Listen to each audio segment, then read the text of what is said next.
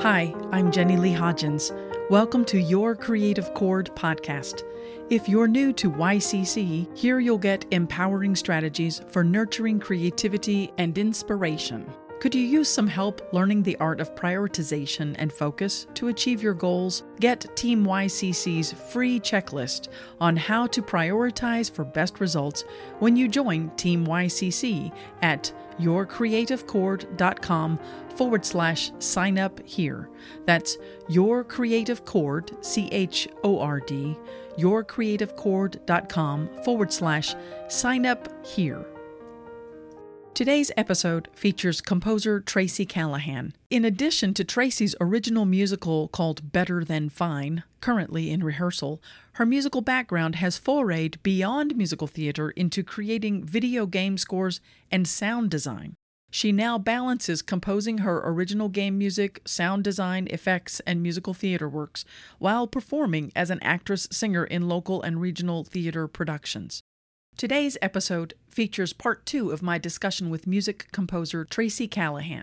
You can find part one in the notes below and on the podcast section of yourcreativechord.com. Part one was a more universally artist focused dialogue about the creative process, how being a woman impacts that process, and a snapshot walkthrough of how Callahan created her songs for her upcoming original musical, Better Than Fine.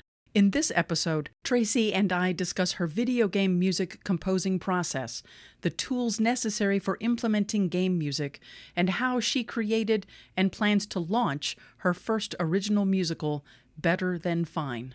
Here we go.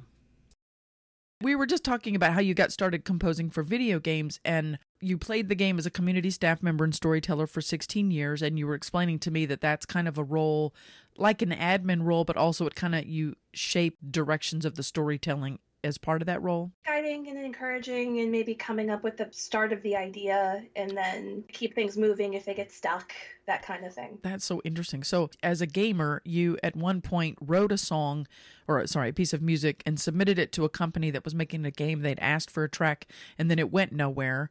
And then mm. 17 years later, some of your buddies that you had, you know, you know, good friends with as you've been playing these games, they came to you with an uh, instant message asking they were forming a game company themselves and they asked you to send a few tracks some concepts. And then i sent tracks over. I got some feedback. I was asked to rewrite a couple of things and try a couple of different things. And after a few back and forths we were like hey this works. Okay. How do you come up with a musical idea that you feel confident is fitting to an actual game? Do you think that your game playing and your exposure to that music within games influenced the way that you came up with ideas, or do you think it's not relevant? I think it does have an influence just in the fact that you're used to associating different kinds of music with different parts of gameplay. Right, so, for okay. example, depending on the style of game, if there's a big fight, the music will tell you there's a big fight. Right. So, there's kind of a structural thing that you absorb as a player if you are able to step back and think about what you're used to hearing. However, a lot of the uh, foundation for me of writing music for a game is a lot like I imagine it would be writing for film. Because yeah. there to set a mood and enhance a story, and that's really all it does. We're admins of Women Composer Collective. Shout out to Women's Composer Yay! Collective on Facebook. Come and join us. And I'm also an admin for the Film, film scoring, and, orchestration. orchestration apply. But all both of those groups and other groups that we're in are about film scoring and people that are mm-hmm. interested in writing music for it or directors that are interested in meeting composers in that we often see and I often instigate conversations about how how is writing game music similar to or different from you know composing for film. And i often get the same kind of response from many people that game music and film music are similar in that what you just said that you write music for a scene or a mood or a character or a setting. Mm-hmm. but i also get some real distinct differences. Writing music for game is very different from film music in that it is not quote linear yes end quote can you yeah. tell me what that means from your perspective as a game music composer? Sure. The biggest thing for me is that in a film, if you're scoring, let's say, you know, a, a, shot in a film, you know how long you're going to have to musically fill between point A and point B. Right. Whereas with a game, if I am faster or slower walking around in the world, or I put the controller down to go get a glass of water, the music needs to not get to point B before I do. So it needs to be able to be flexible enough that if there are hit points in your score, they happen when they need to, and that's not a predetermined time. The music that you write for games is completely dependent on the player's action or non-action as you just described. You know they go and get a drink of water. So what's the music doing while you're pausing? Is just looping over and over on something until they do something? Sometimes. Um and and there are points in a game where the music is linear for brief periods of time. So, like if there's a what they call a cutscene, which is a cinematic scene in the game, okay, that music would be very much like a film score, right? Or like there are certain moments that you can go, this is going to happen here. And when I describe the whole point A to point B thing, those yeah. would be point A. You can okay. start off linear, but then yeah, you do use a lot of looping music that is not annoying, hopefully. How would you make music that's not annoying to the listener? For me, there are a couple of different things that I focus on. One is if I'm going to have a loop, it needs to be relatively long. And by relatively long, I would say most of my loops are about two and a half to three minutes. Okay. And within that loop, there needs to be some variation, whether it be an instrument change right. or a tonality kind of change or something, so that you're not listening to same, same, same. Yeah. The same 30 seconds of music ad infinitum. Now, there is some great game music that did that that had like a minute or so of music that just kept repeating over and over okay. again uh, the super mario brothers theme which right. is probably one of the game songs that everyone in the world would recognize isn't very long and does play over and over and over again. Right. But it was also a different time, it was a different style. And you weren't going to be walking around in an open world game for three hours. Right.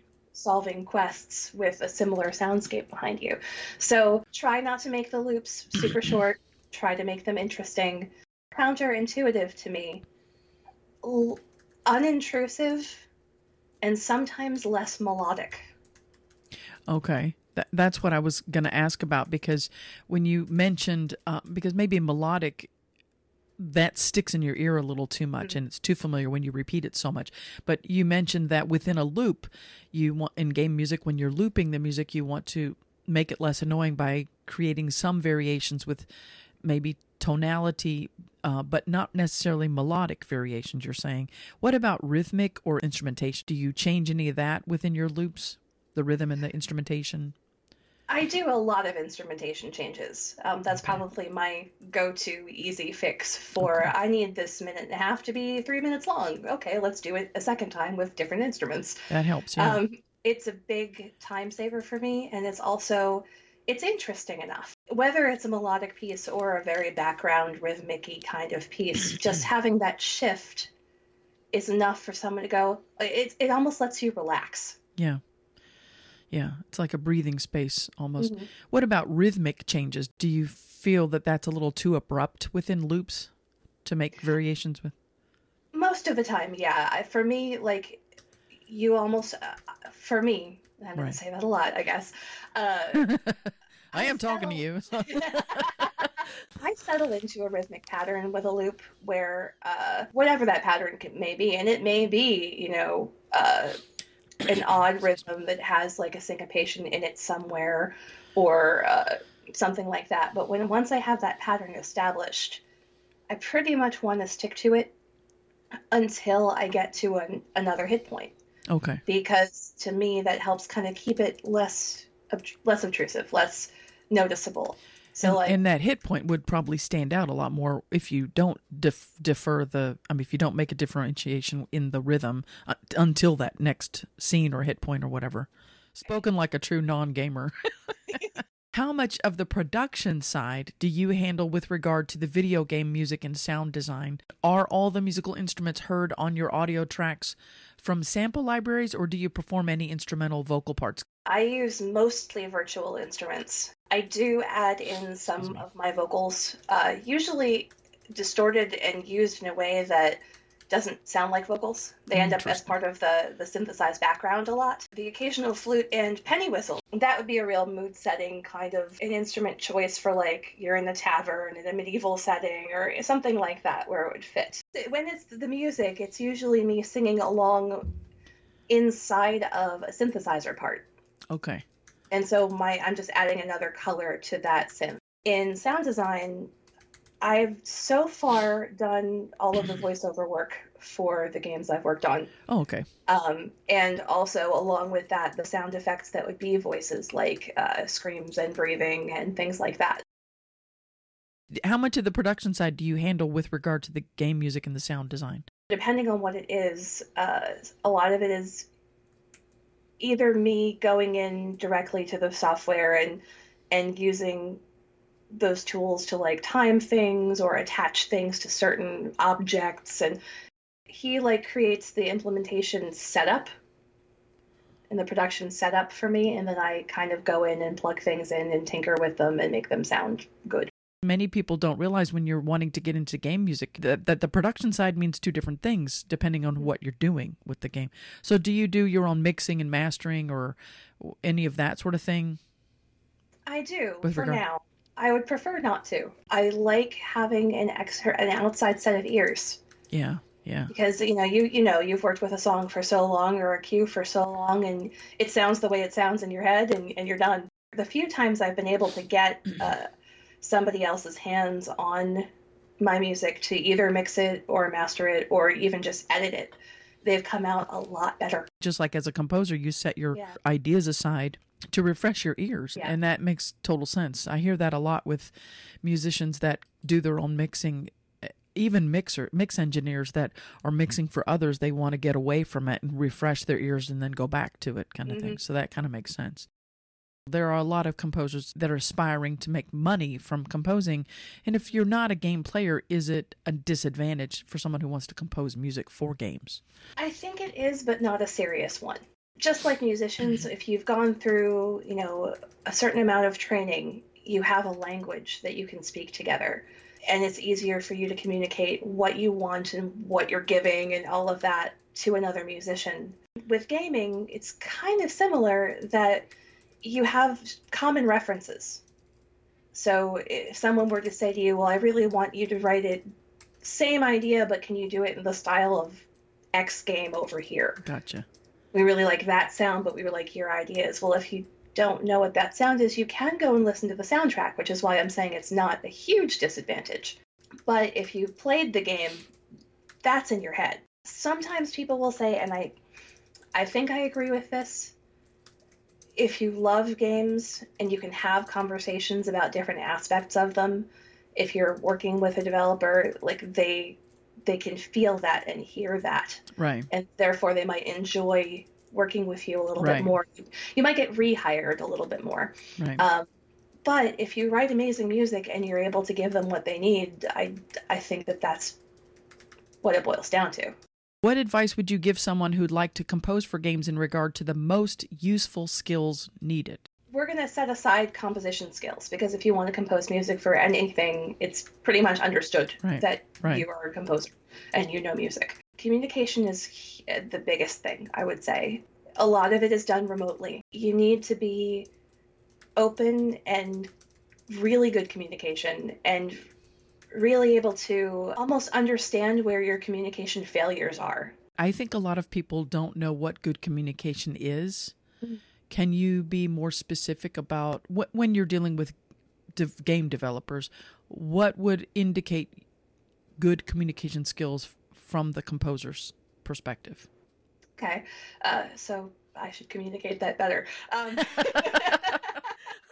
I think that uh, to be very open to what they're saying, and what I mean by that is if you're talking to the artist and the code writer they all have their own hurdles that they're dealing with in, in building the game. And they all have their own angles that they come from as far as like what's important, what is a, a deal breaker, um, what's on fire right now over there in their life. Uh, so just having that in your mind when you're having a conversation and being aware of that this thing is really important to you, but it's like 17th on their list. Right. You know, allows you to take a bit of a step back sometimes when you feel like you're about to get into like a Right. So it's kind of like prioritize them over you. Yes. Which is normal for for any kind of good communication, yeah. And honestly for for any kind of collaborative project. Right. right. You know, your needs have to be the most important to you, but they don't have to be the most important to the whole world. Exactly. Well stated. Well communicated. Okay. Um, and I think the other thing, at least from my experience so far, has been being able to, when you do have a, a viewpoint about something that's very different from what you're seeing expressed, explain well where it's coming from.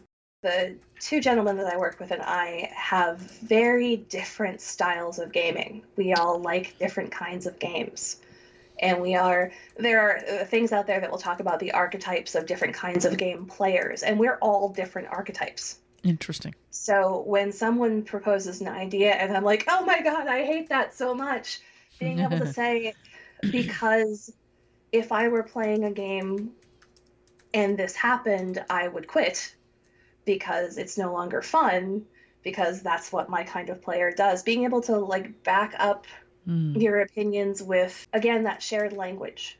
And don't reject their new ideas just because they're different. And if you are going to reject them, be able to explain why really clearly. Right. If there's ever a, a, a serious debate over, you know, what's going to happen, I'm writing music for their game. Right. And that's part of that communication dialogue, working your way to see each other's perspective. And if you're that far away, just continue having that dialogue until you get a little a, a, little more clear on where they're coming from. That helps you get there, I guess, uh, yeah. little by little. And I, I find that really important with dialogue. Um, like you said, for any kind of collaborative and any kind of conversation, you know, you're coming from a different place. Well, how do we meet? How do we get there? We have to keep explaining ourselves and keep listening to where they're coming from. What technology is needed when you're composing music for their games? In addition to kind of your normal composing things, so whatever notation you use, whether it's pen and paper or software, your digital audio workstation, I use Reaper. You send them what? Audio files or MP3s or?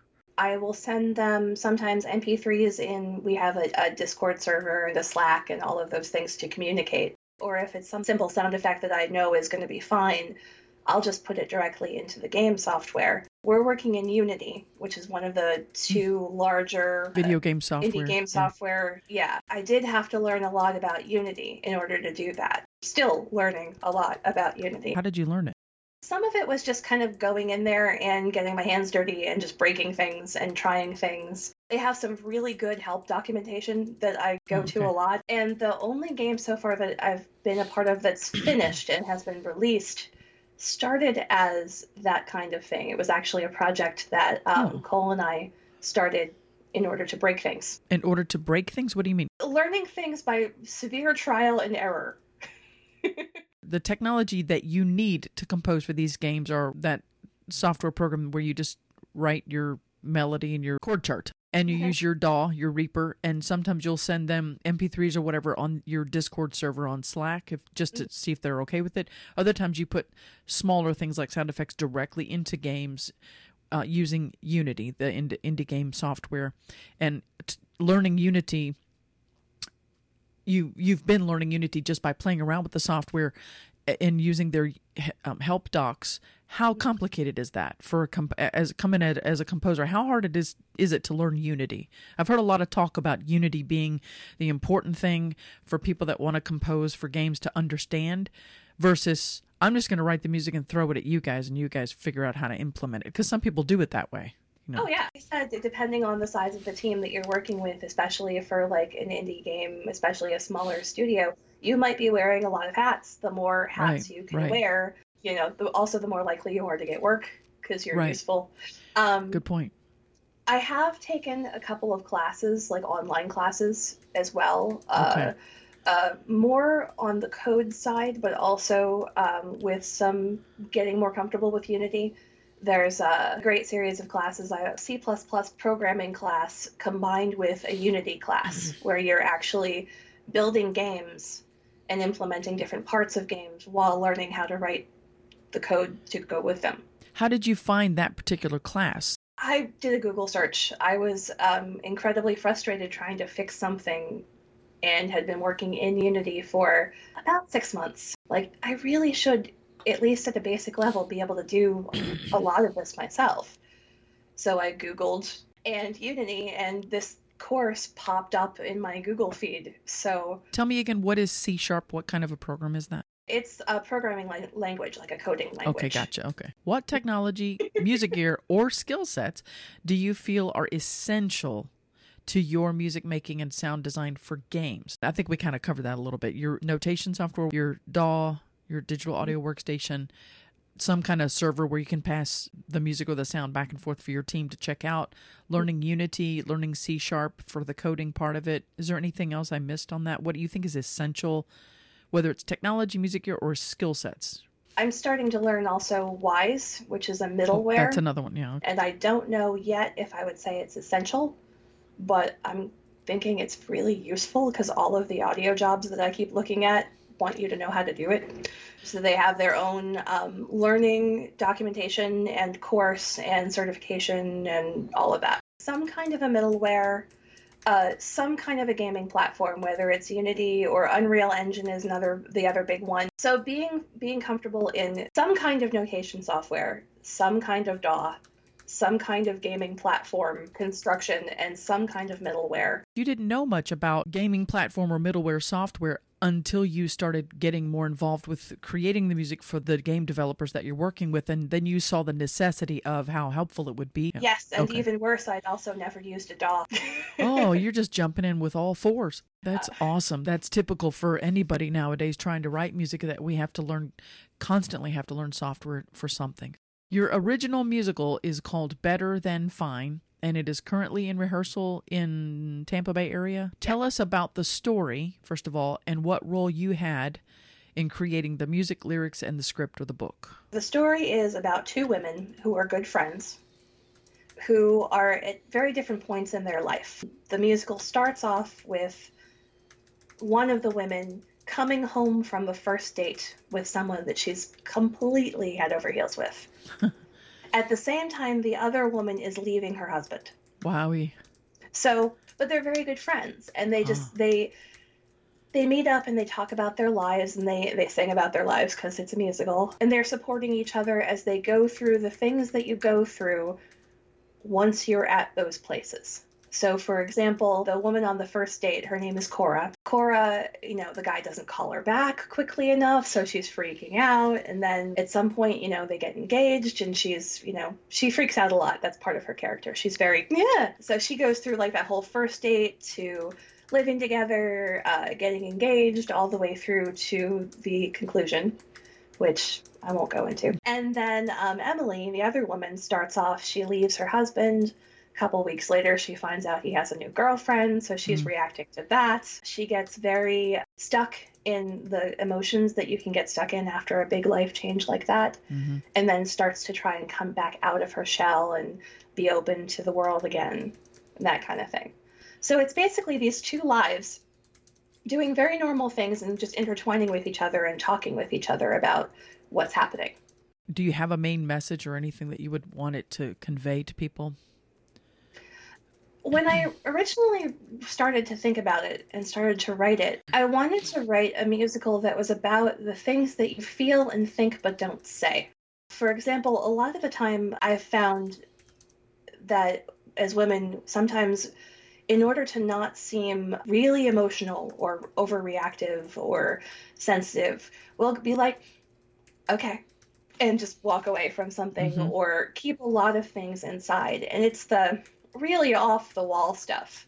The new girlfriend song has some some good examples to me. There's a line where where she says he has a new girlfriend and they're going skiing. We never went skiing. Mm. I don't like skiing, but he didn't ask me.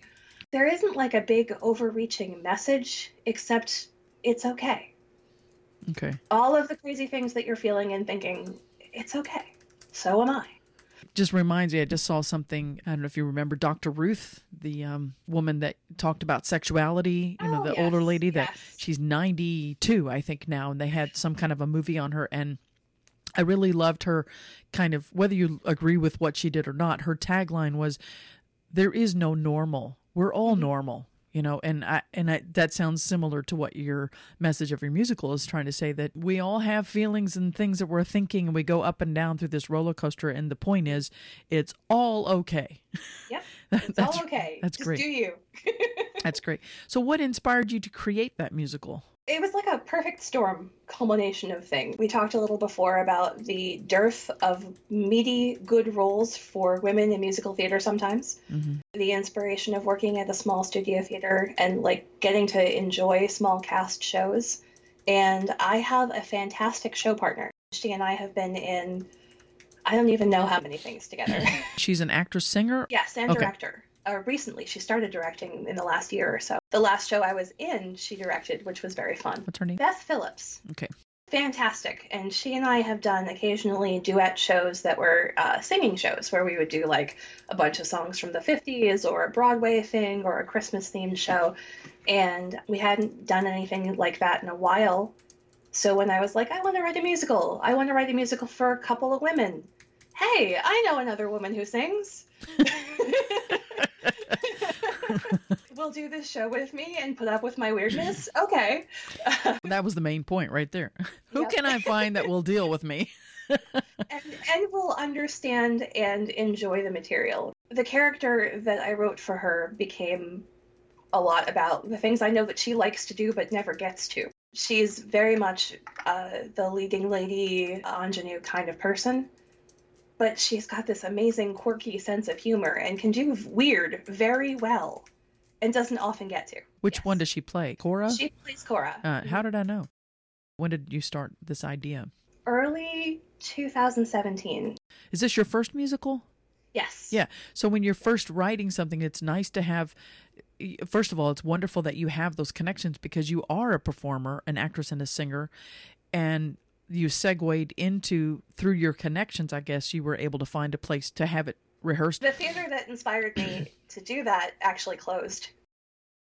The theater that we tend to both work at and perform at is a, a much larger venue, and I'm not sure yet where we're going to be performing.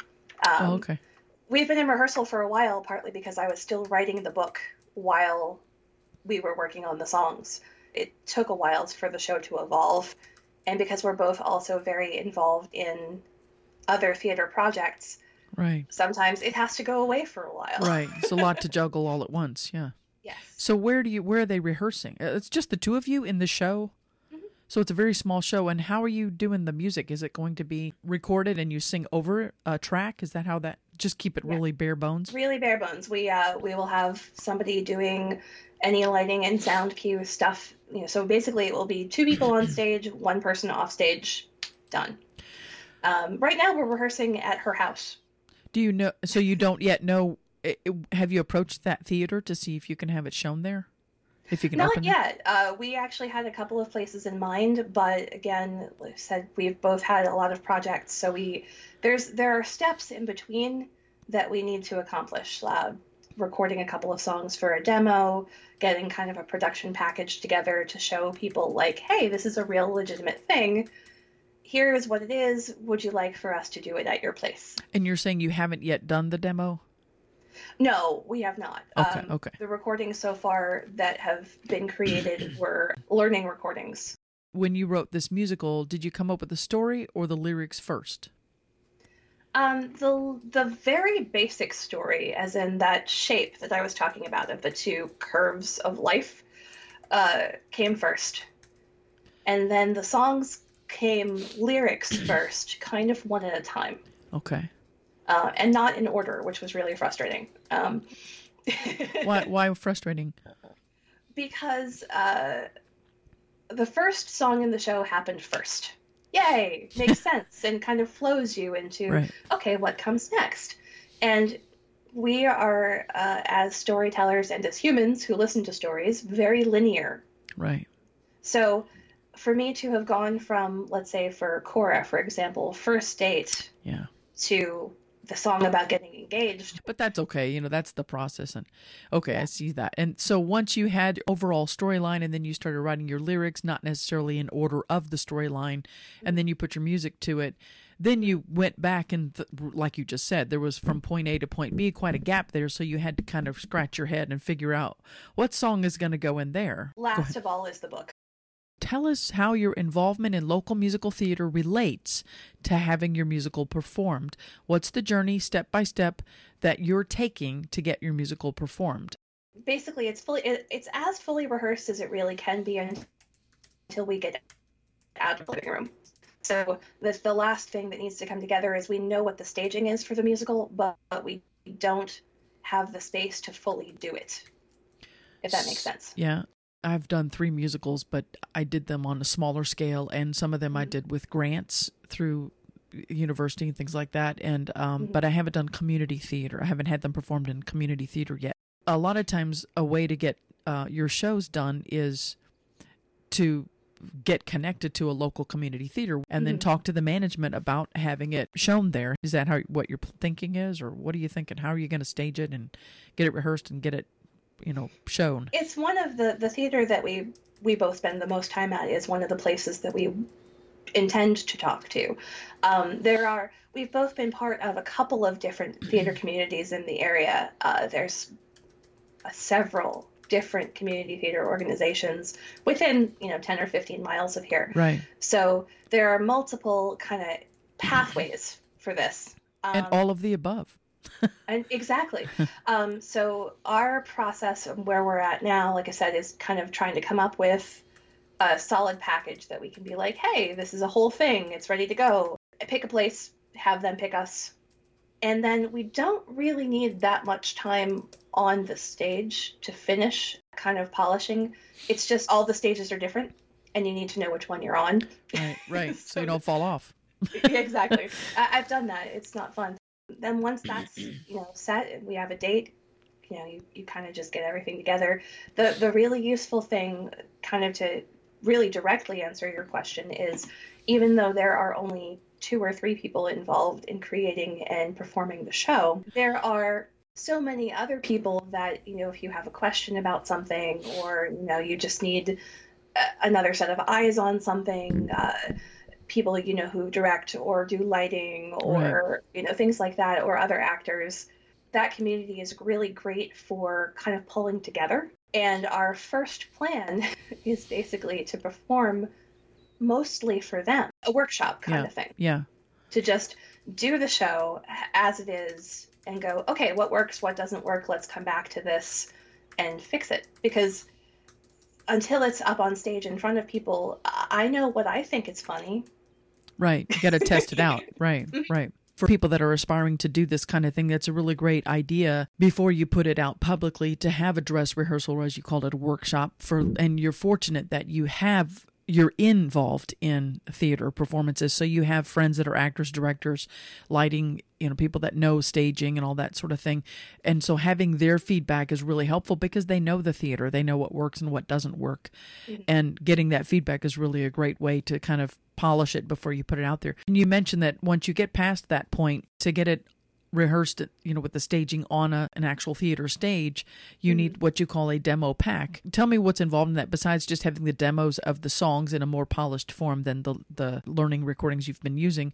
Besides that and the book itself printed that out what do you consider a demo pack? What's included in that? It's going to depend a little bit on whether you're talking to a theater that knows you or not so oh, okay. for us, there are a few theaters that we can kind of go to and be like, hey, you know who we are and you know the quality of our work. We have this thing. Do you have space? Right. Here are a couple of recordings. This is the style of the show. Okay. That kind of thing. For going a little further afield, it's almost like putting together a publicity pack. So you would want to have a, a program kind of sketched out as far as like a theater program that you would get at a show. I guess the best way to put it is it's a lot like a press kit. Okay. The Publicity bios of the actors and and a, a summary and all, that kind right, of thing. Right, right. That's really the next thing. we're both not always involved in things at the same time. Right, right. So, for example, uh, in April and May, she and I were both involved in putting on Sister Act. She was directing and I was performing. Wow. So nothing else happened. right. it's too much. Better right. Than Fine was on hold. Over the summer, I've had more time to work on it, but she is in another show. Right. So so uh, fortunate uh, that there are only two main people in it because can you imagine a full cast and how complicated mm-hmm. that gets? That that gives a yeah. really good picture of how that gets a little cranky. It's a work it coming coming to progress. completion and there's yeah. a lot of thing, pieces to be put together in place and you're on your way there and it's just a matter of timing for Yeah. everybody basically. What do you think your strengths are as a creator? Your foot. Intense humility. That's all I've got. intense humility. A lot of creators don't have that. They're very full of their ego. So that's a that's a really good trait. If you missed the first episode of our chat, Callahan shares on a more personal level about her creative process for composing game music and her original musical Better Than Fine. I personally found Callahan to be an authentic, sincere, enthusiastic person who constantly oozes creative energy in multiple directions. Her, quote, intense humility, end quote, is an accurate description of herself as a creator, and that's something I feel can inspire us all. You can find the link to It's All Okay podcast episode part one below in the show notes. I'd like to thank Tracy Callahan for sharing her creative journey with your creative chord. You can find Callahan at tracycallahan.com. That's spelled T R A C E, Tracy, tracycallahan.com. And she's also on SoundCloud, and those links are also in the show notes. Thanks for joining Your Creative Chord podcast. I'm Jenny Lee Hodgins. If you enjoyed this podcast, I'd love to hear from you. Share a review to help me grow Team YCC. Leave a comment below this podcast link. Share this with others who may benefit from this info, and thank you so much. You can get more inspiring strategies for exploring creativity and inspiration at yourcreativechord.com. I invite you to join me in your Creative Chords community by joining Team YCC. You'll be the first to know about my new content, blogs, podcasts, videos, ebooks, and upcoming courses. You'll also get a free PDF checklist on how to prioritize for best results. Just go to yourcreativechord.com forward slash sign up here. That's yourcreativechord.com forward slash sign up here. See you next time on Your Creative Chord.